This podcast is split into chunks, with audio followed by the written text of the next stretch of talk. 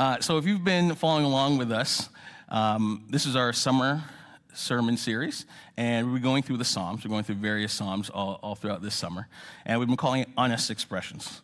And um, a couple weeks ago, I spoke about Psalm uh, 32, and this was just, you know, how do we respond when we feel guilty? What do we do? And last week, Pastor Al talked about Psalm 37, and he talked about just, you know, giving a different perspective, having kind of God's perspective on different things. And you see in all these Psalms and across all the Psalms, but the ones that we'll highlight, um, these are real people endowed by the Spirit of God and they are expressing a whole variety of emotions. They are saying, hey, this is what I'm going through as a human being. And there's celebratory moments and there's moments of real challenge. And this is everything. This is part of our human experience. And you know, today we're going to look at Psalm 44. And Psalm 44 is this psalm where um, it starts off. I'll give you a little rundown quickly where we're going to go. It starts off very well. The psalmist um, is recounting, as Pastor Ken uh, spoke at some of the verses this morning. Psalmist is recounting all the wonderful things God has done, the way God has just moved in this incredibly powerful way in the lives of his ancestors. And then you come to the middle passages, and it's like the middle, maybe 12 verses. Things are going really bad.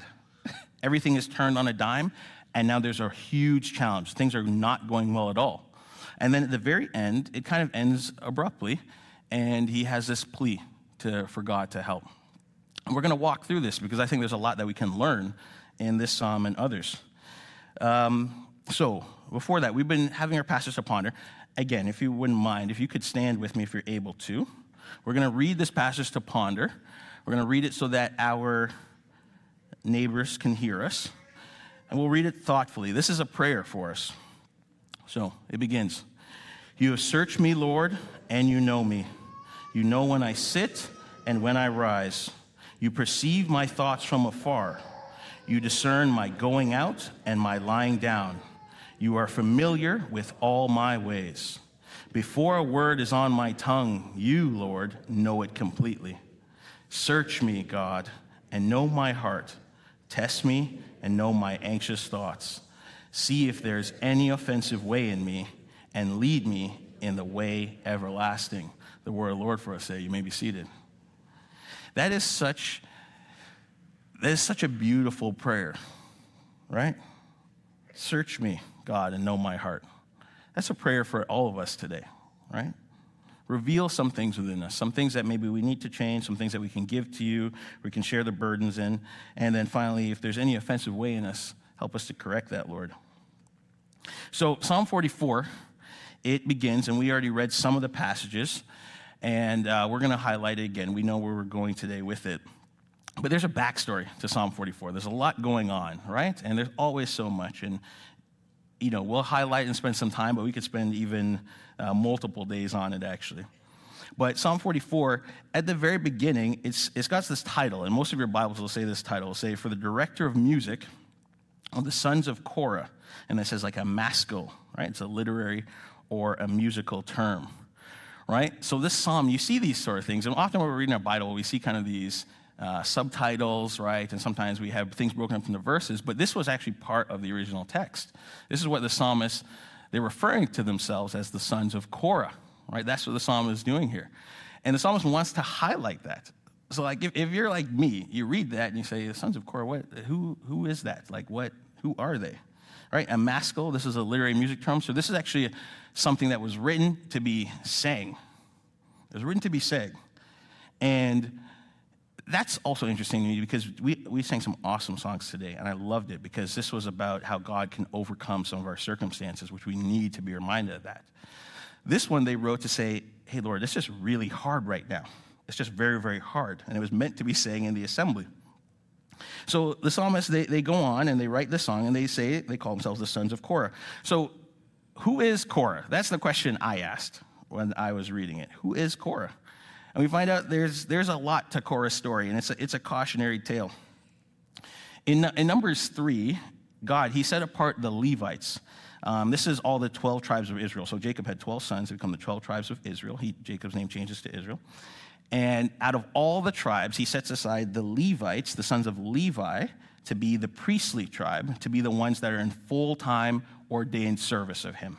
This is God's plan. This is what God decrees. So the Levites, they're carried out, they're called to carry all the holy duties of the Lord. They take care of the tabernacle, they clean the things, and they transport all the items inside of it. They carry the Ark of the Covenant. There's so much we could talk about there. But these are the Levite people. And Levi, he had a few sons, but he eventually had a grandson named Korah. And so Korah, he's actually the cousin of Moses and Aaron, right? So here's we are. Korah's a Levite. He's the cousin of Moses and Aaron. Very well-known biblical characters if you're, if you're new to the Bible.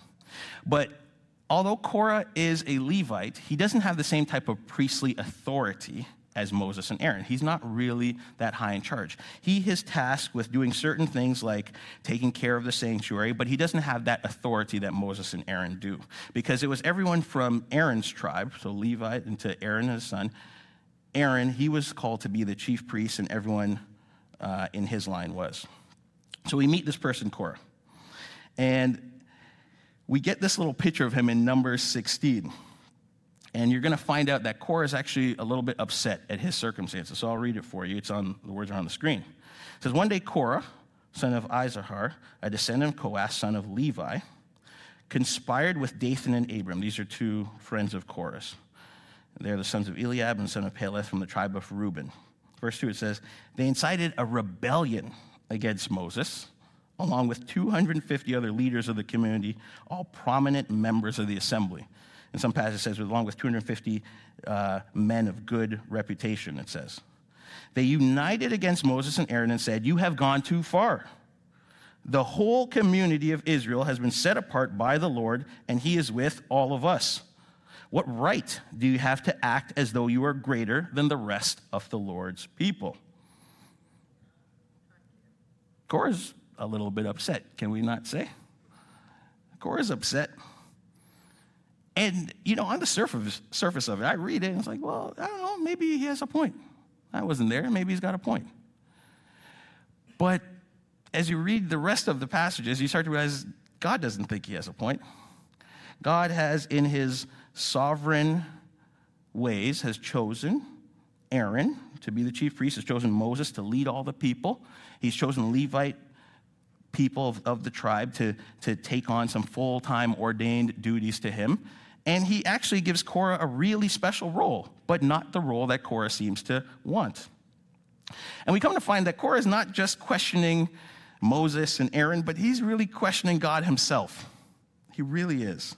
He's challenging God's authority. And let's be clear when he comes here with 250 of his friends, he's not coming to say, you know, we have a couple suggestions on how you could make things better. This is a mutiny, this is a rebellion. He is coming to overthrow the leader that God has put in place for God's own purposes. He's so upset. I mean, Moses was upset. Moses didn't want to lead God's people either. but Moses did it because he was called to do it. You understand? So this is Korah, and his story goes on. He, he takes 250 of his co conspirators and he tries to overthrow Aaron and Moses. He wants his circumstances to change. But the story goes on.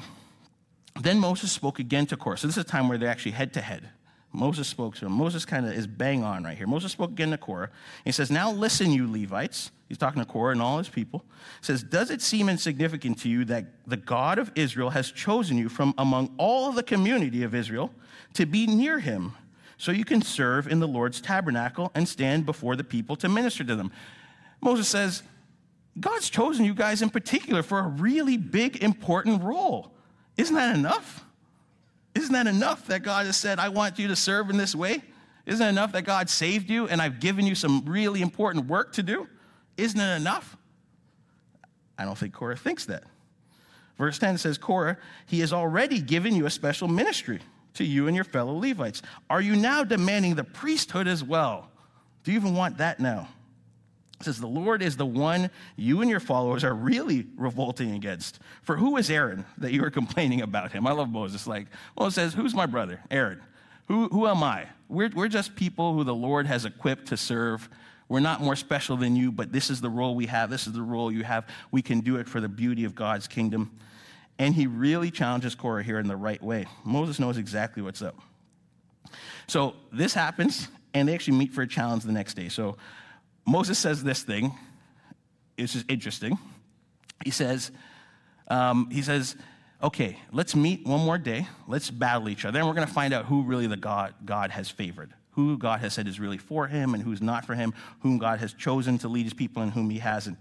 So Moses says this thing, which I wouldn't have thought to say, but he does say it. Moses says, hey, if we meet tomorrow and we're, you're ready to overthrow me, but let's say you die a natural death or I die a natural death, we'll know that actually God wanted you guys to be in charge. We'll say he wanted the Levites to be in that priestly role if it's just something natural happens to them. But he says, but if something supernatural happens, if something supernatural happens, like for instance, this is what he says. He says, if the ground opens up underneath you, Korah, and your friends and your co conspirators, and it swallows you up whole, everyone in the community will know that God has chosen us for the task. Is that what you would have said? I would have said that. but Moses is Moses for a reason. We're talking about him thousands of years later for that reason. So they meet. And what happens? The earth opens up, swallows them whole, Korah and all his co conspirators, and all their possessions, it says. It's like they don't exist anymore and never have. They're consumed fully. The ground closes up again over on top of them, and they're gone without a trace. No memory of them. The other co conspirators, they're consumed by fire. Is that what you expected to hear this morning on Sunday?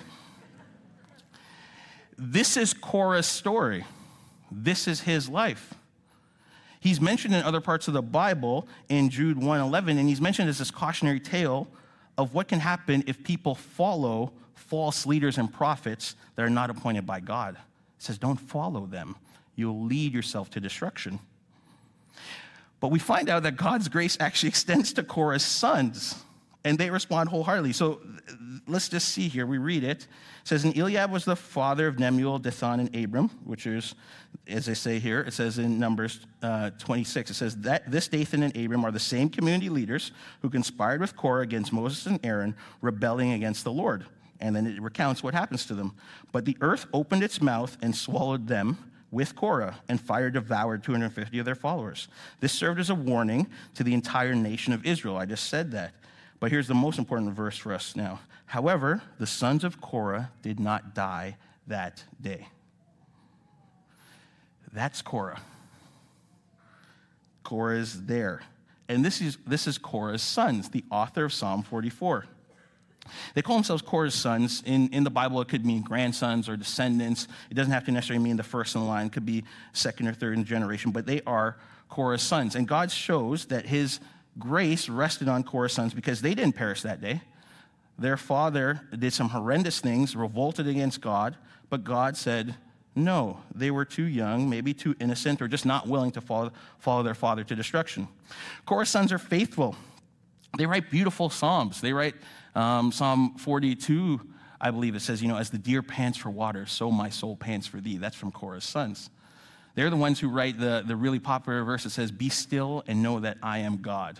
I will be exalted among the nations. Right? They write these things. So Korah's sons say, Hey, my lineage, they did some wicked things, really, but I'm faithful to you, God. I'm faithful. They choose to identify themselves that way. So this is their psalm, one of their psalms. There's 11 psalms that's attributed to the sons of Korah so they are they have this backstory they have this important thing and that they've gone through. But now we find themselves in a time where things are not going well for them. So the question is, how do we respond when everything is going wrong? What Korah's sons do, the psalmists, what they do, they start off by doing something very good. They remind themselves of what God has done before, right? If you're here right now and you're dealing with difficulty and circumstance, and you're dealing with all kinds of things, maybe in your family history, that have affected you, you can remind yourself right now of some good things that God has done. We're going to go through these verses quickly.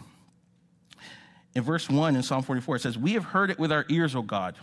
Our ancestors have told us what you did in their days, in days long ago. With your hand, you drove out the nations and planted our ancestors. You crushed the peoples and made our ancestors flourish. It was not by their sword that they won the land, nor did their arm bring them victory. It was your right hand, your arm, and the light of your face, for you loved them. I put no trust in my bow, psalmist says. My sword does not bring me victory, but you give us victory over our enemies.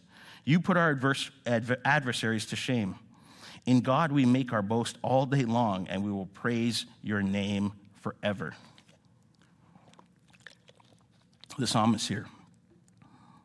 He's in a really rough situation, but he says, God, you've been good to us in the past. What has God done for your people? You know, in, in that time when these scriptures are being written, these ancient in the ancient world, they more identified with a community group than they did as individuals. It's hard for us because to us it's it's you know me, me, me, I'm in my head, it's all I kind of know as myself. But they really identify with their whole community. So the psalmist here is saying, Hey, God, you have been faithful. We're surrounded by enemies, and much like Israel is today, surrounded by enemies and you have protected us. You have won a victory, not because we were so strong and so mighty. As a matter of fact, we were the smallest nation around, but yet you protected us and you gave us victory. Right? Have you seen God's hand of protection and provision in the past? Right? The psalmist has. He's seen the Lord move in this way. And maybe, as the psalmist is writing this, he's actually recounting the history of what happened to his father, right? He recognizes that he could have been devoured the way his father was, but God graciously spared them. So even in this difficult spot, he has this humble posture, uh, remembering what God has done for them. So I ask you this question as we think of not just our individual lives, but our, our collective lives. As Canadians, what has God done for our nation? What has he done in the past? We're a land rich in resources. Uh, we've had lots of prosperity. We've had a good measure of peace for many, many years. Uh, Canada has been this country where um, refugees have seeked to go and come here. They've left their homeland, which is a hard thing to do in, in spite of somewhere that's safe. That's what God has blessed us with. Other people have just been able to immigrate themselves over there, including myself. We've been able to immigrate for the, this beautiful reason that there's just a, a beautiful country here in Canada, and God's been faithful to the nation of Canada. So we recognize that, and it's good to switch our lens from just a private, from a personal viewpoint, but to a, a community viewpoint as well. So when we're reminded that God is faithful in the past, it actually just helps us to be grateful and hopeful that He can do the same thing again. But that's the beginning of Psalm 44. And now we enter the rough part. Trouble strikes, right? Trouble strikes. We're going to talk about what your troubles could be. So when trouble strikes, there's something that I think is healthy for us to do. I think it is actually healthy for us to say, this is not how life was supposed to go. We all have hopes and we all have dreams. We all have well wishes for our children, for ourselves. And sometimes life does not go according to plan. Has that been you before? Has that been you?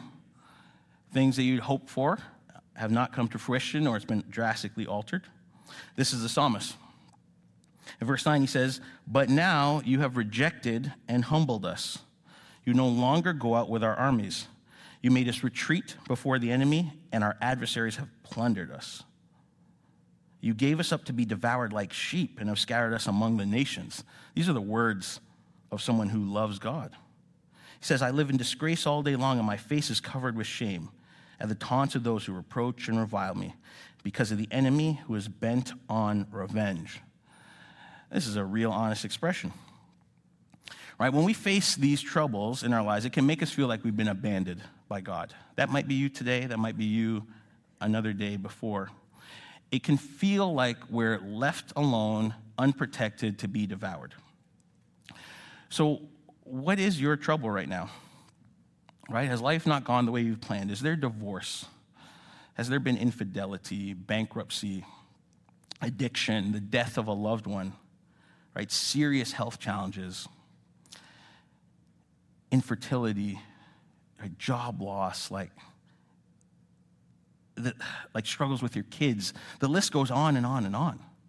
I know there are people here facing one or more of these things today. What do you do when these this is your experience? What do you do when you want to be encouraged by God? You want to continue to believe that he's good, but these things happen and you're faced with it. This is what the psalmist is faced with. The psalmist asks an honest question, which I think is helpful for us. The psalmist says, Why me? There's a way that we can express our hurt and pain, and there's a way to do it healthily, and there's a way that's not so healthy. We're going to talk about it in just a minute. But the psalmist asks this honest question why me when all these disruptors happen? He says this All this came upon us, though we had not forgotten you. We had not been false to your covenant. Our hearts had not turned back. Our feet had not strayed from your path. The psalmist says, Lord, I, have been good to you. Like, I've been following you my days. Like, you can actually, like David said, you can search my heart, Lord. And, you know, I might not be blameless, but I've been following you, doing the best that I can. And yet, I'm going through this. This doesn't seem right or fair. Have you ever felt that? Right? The psalmist is wondering, why do the faithful suffer? Right? I haven't turned away from you, Lord, so why me? Okay, there's, there's lots of reasons why the faithful might suffer, and this is an exhaustive list, but that's a, an, it's not an exhaustive list, but this is what, here's a couple reasons why, or a few, why maybe we can still be firmly in God's love and yet going through some trials. Okay, one of the reasons for afflictions. One of the reasons it can, it can occur for God's own divine purposes. Uh, in Isaiah, there's the foretelling of the suffering Messiah. It says he's going to suffer, but this is all God's plan. There's also Job, where Satan is actually allowed to, up to a certain point, inflict Job with a whole host of challenges.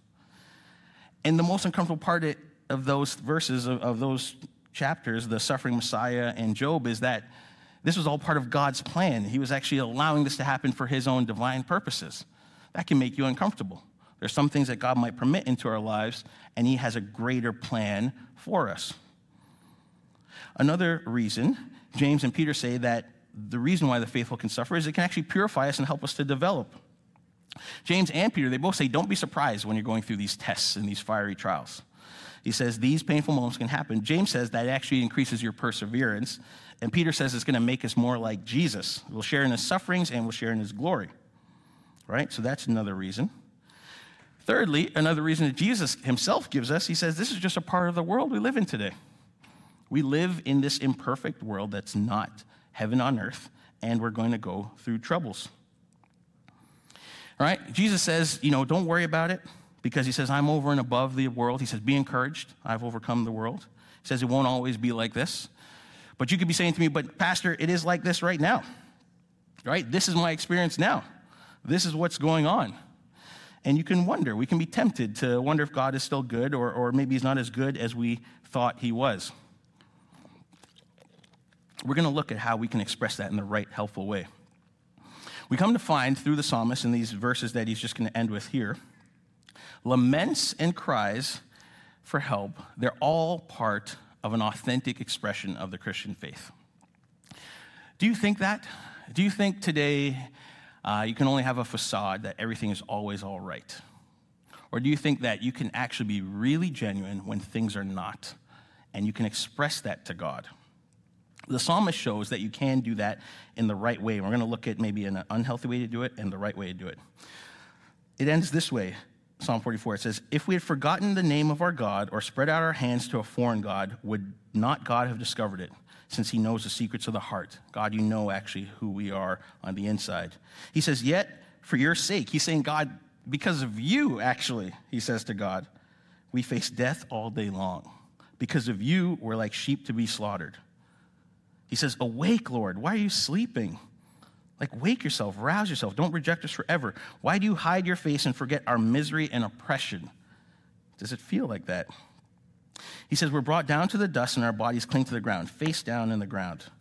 And he says this Rise up and help us, rescue us because of your unfailing love. That's how it ends. That's how the psalm ends. I think this psalm, and we're going to hear just one other insight from Paul here. I think this psalm says a lot on how we should respond to ourselves.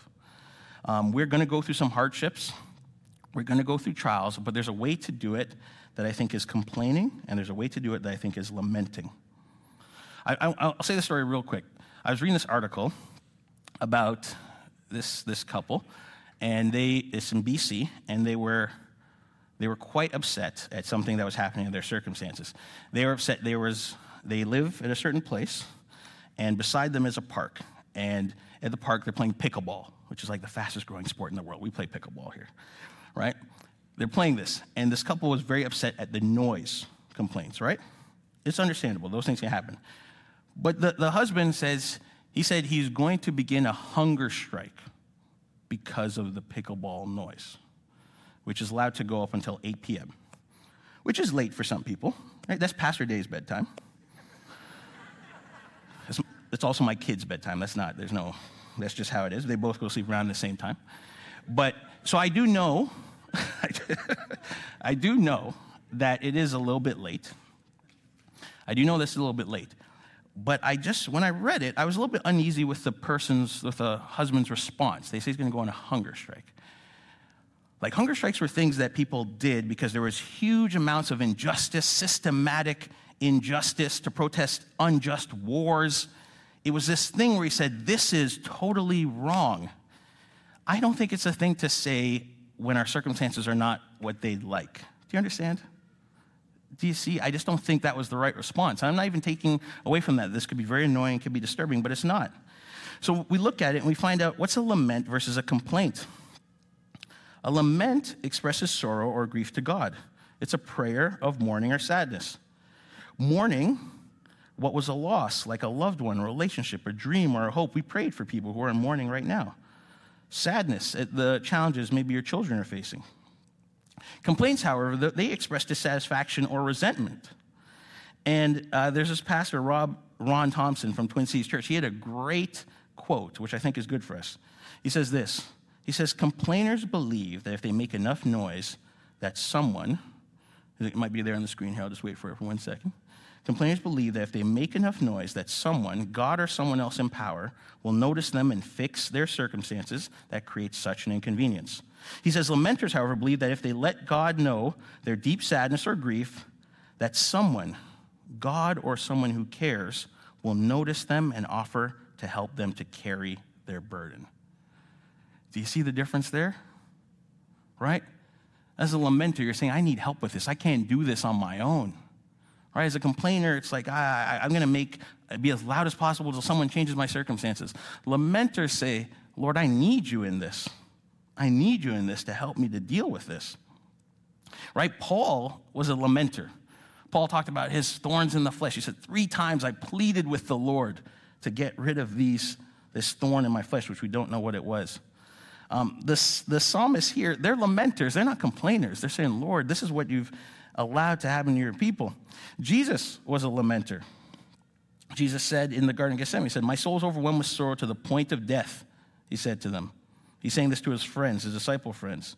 Stay here and keep watch, he asked them to do. They fall asleep, they don't. He says, going a little further, he fell to the ground and prayed that if possible, the hour might pass from him. He laments here to the God the Father. Abba, Father, he said, everything is possible for you. Take this cup from me. Yet not I will, but what you will. Friends, I think when we're going through these things, we have to become more lamenters than we are complainers. I'm not asking you to look at your circumstances and to say that to trivialize them because they're very they're very challenging, but we have to look in the right perspective to say, God, how are you going to help me in this? How are you going to carry this burden for me? Ask a dear friend to help you to carry this burden. We have to do that. But Psalm 44, it, it ends so abruptly. It, it says, you know, rise up and help us, rescue us because of your unfailing love. Right? And you wish it would have said, and God heard my prayer and he changed my circumstances and everything was better. Don't you wish that's what the psalm said? I do. It was hurting me. I kept reading it as if the words are going to change and hoping that there's going to be more to it. That's how it ends this cry for help. Saying, God, you have unfailing love, your Hesed, your unfailing love. I'm calling to you for that. But we get this insight, which I love from Romans 8, Paul, he, he's talking about all these beautiful things, the life in the Spirit, and how you struggle with it, and the good things God has done. And he comes to the end of Romans 8, and you know this verse, you've heard it. In verse 35, he says, Who shall separate us from the love of Christ? Shall trouble or hardship or persecution or famine or nakedness or danger or sword? He said, All these things, who shall separate us from the love of Christ? And then what does he do? In verse 36, he quotes Korah's son Psalm. He quotes Psalm 44, the one that we've been talking about. He quotes it. He says, As it is written in Psalm 44, For your sake we face death all day long. We are considered as sheep to be slaughtered. Paul's saying this beautiful thing like, who can separate us from the love of God? And then he quotes this really hard psalm for us today. He quotes it. He asks a rhetorical question. He answers it, though.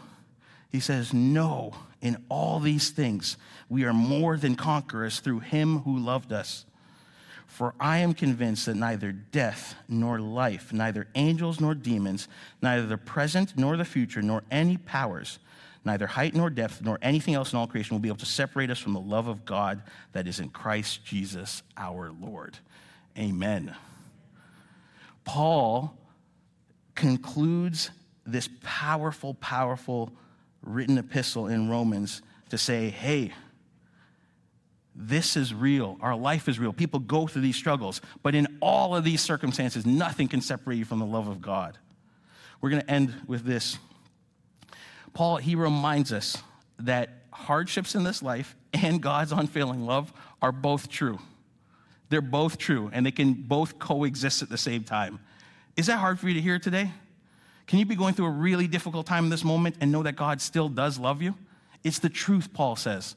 Paul says everything that we're going through, you're feeling like how the sons of Korah are going through, how they're feeling. You're feeling that in this moment, but God still loves you. And all of your circumstances, no matter how hard they are, they cannot separate you from God's love. Paul says this He says, No hardship. Yeah, they can't separate. We, he also says this one day we'll actually overcome. Paul says we're more than conquerors. So one day we actually will overcome these circumstances and conquer all these hardships through Jesus' love for us. Paul, when he references the sons of Korah, is as if to say also that your past, your lineage, your story, all these things that might actually contribute to some of the challenges you're facing today, that doesn't dictate your future. You can be like the sons of Korah. You can be, you don't have to follow in the ways that maybe people have set an example for you. You can actually serve God today no matter what you're going through. So, this is it. This is it. I don't know where you are in this moment, but I want you to be reminded, as Paul reminds us, that you are loved and you can still hurt and you can lament to God. You can bring it to God in the right way. I'm going to pray for us and then we're going to go. Let me pray for you. Heavenly Father, uh, Lord, we come to you today as people in need, Lord. We come to you today as people who have the entire ex- human experience, Lord. We have good, we have these beautiful, wonderful, joyous moments that just fill us and encourage us, dear God. And we have some really challenging moments too, dear God, and can make it tough. Lord, we're reminded today that you are over and above all things, Jesus. You are in control of everything. We're reminded today, dear God, that some things you permit into our life, some of them can be for our good. Encourage the person right now that might be struggling with that, dear God. Some that can work to make us become more like you. You suffered, dear Lord, for us. And Paul and Peter said we can share in your sufferings and in your glory. Lord, remind us today that we're also just living in this broken world and there are things that happen like floods and these horrible things, these wildfires that people are going through all across our nation, dear God, that this just happens, dear God.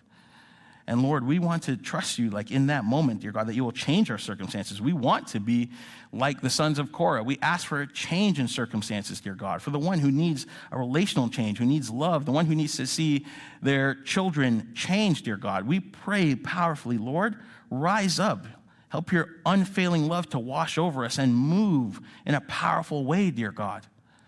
We also remind ourselves, dear God, that as we go through these things, famines and nakedness and challenge, and we lose loved ones, and we lose our own life, dear God, we want to remind ourselves that we can't be separated from your love. We want to remind ourselves the way Paul did, who went through a lot of hardships to say, I'm convinced that nothing can separate us from the love of Christ Jesus our Lord. Dear God, encourage us today. Let us rely on you, Lord. Help us to be a powerful, strong people, a people who don't say that we can do it on our own, but say we need you and we need others around us, Lord. Dear God, remind us of someone right now who needs help, someone who we can lift up to share a burden. Just like carrying something, dear God, when there's two or three people carrying it, it becomes lighter for each person instead of that one person carrying it. Help us, dear God, to do that. So, Lord, I pray for my friends today that they'll be reminded and encouraged of who you are, your goodness and your mercy in their life, and they'll trust you, dear God, for what is to come. We give you thanks for, for this psalm and what it teaches and how we can express to you the best way. We pray all these things in Jesus' precious name. Amen. Amen.